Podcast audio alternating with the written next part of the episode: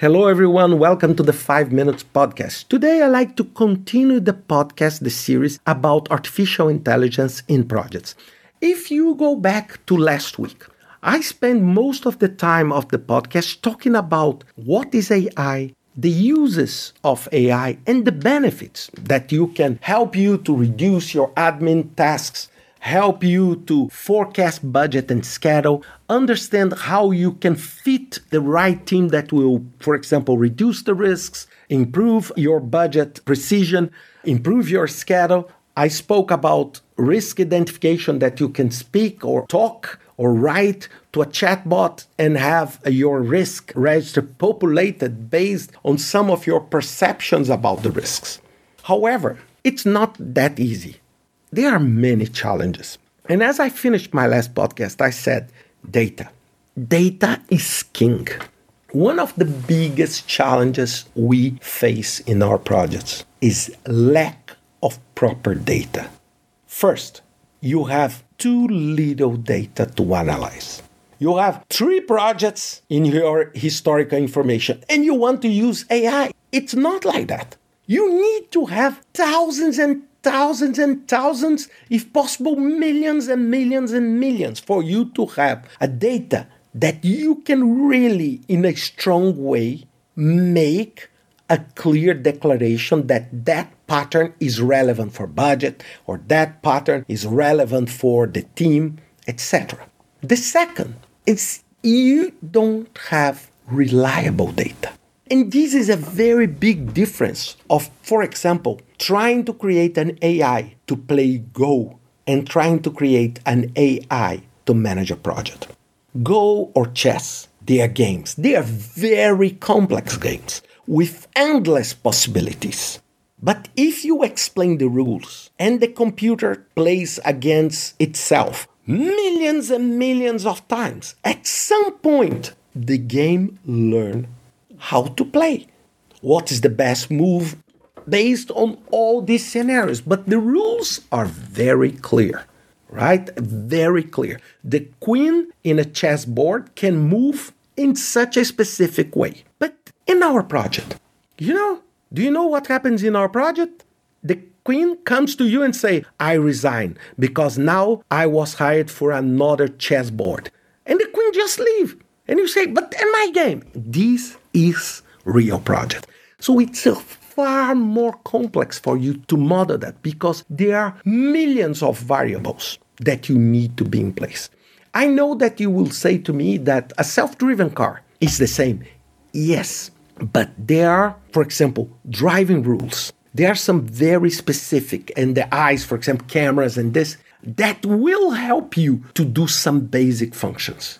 But in a project, the environment is so complex, is so creative that it's very hard for you to have an AI project manager or an AI scrum master. You can have an AI to do admin tasks or to help you with forecasts or to give you advices on what is the best composition of your team. But to manage, it's very, very hard. And this drives me to the second challenge. The first one is about data. The second one, its patterns for human behavior are very hard to identify. It's so hard to identify that John had a poor performance today because he's not motivated because when he was walking to work it started raining and he fell and he hurt his knees you know this is very the parameters are pretty much endless and human behavior, like motivation, like leadership, like conflict, like power, they are not rules by simple rules. It's a far more chaotic. So, how do you plan to map that?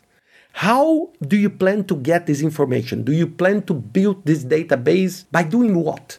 By going and interviewing each individual that works for you and trying to understand their motivation every single day until you have 10 million data? This is the difference between, for example, you managing a project and, for example, Facebook. Because Facebook, what is Facebook doing? It collects every single information, every like or dislike, every message, every single connection you have. And over time, and billions, billions, I'm not even talking millions, Facebook starts to predict your behavior.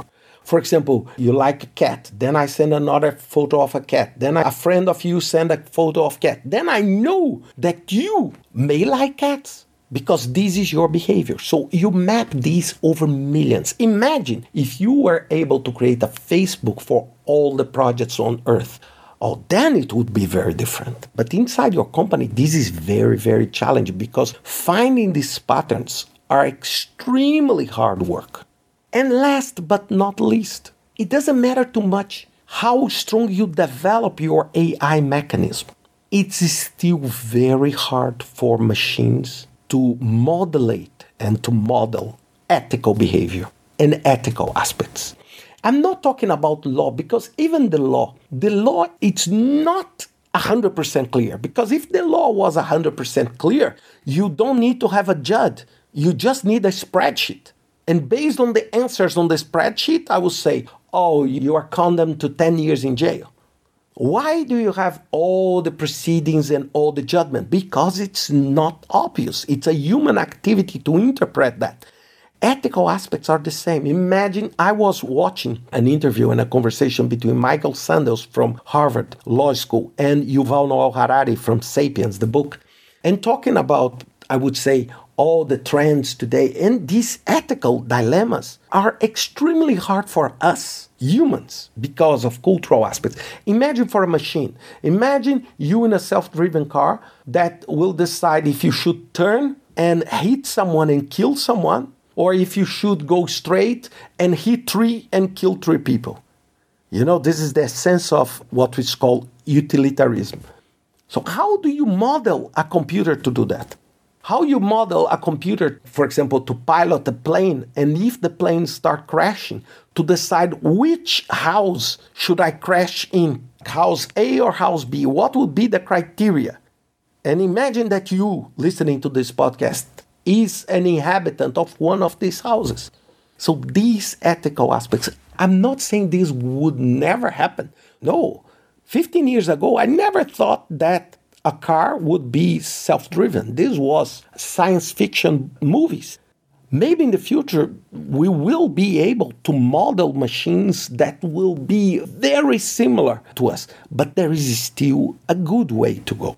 And these are big challenges. So every time you see the opportunity to apply AI, you just need to understand that all the benefits, they face these challenges and it's not very easy to overcome that. But maybe in the future we will. And what is important for all of us is that we as professionals, we need to stay tuned of what is happening with AI, what is the potential of AI, because I'm pretty sure that these will play a massive role in the way we deliver and manage projects in the future. I hope you enjoy this podcast and see you next week with another 5 Minutes podcast.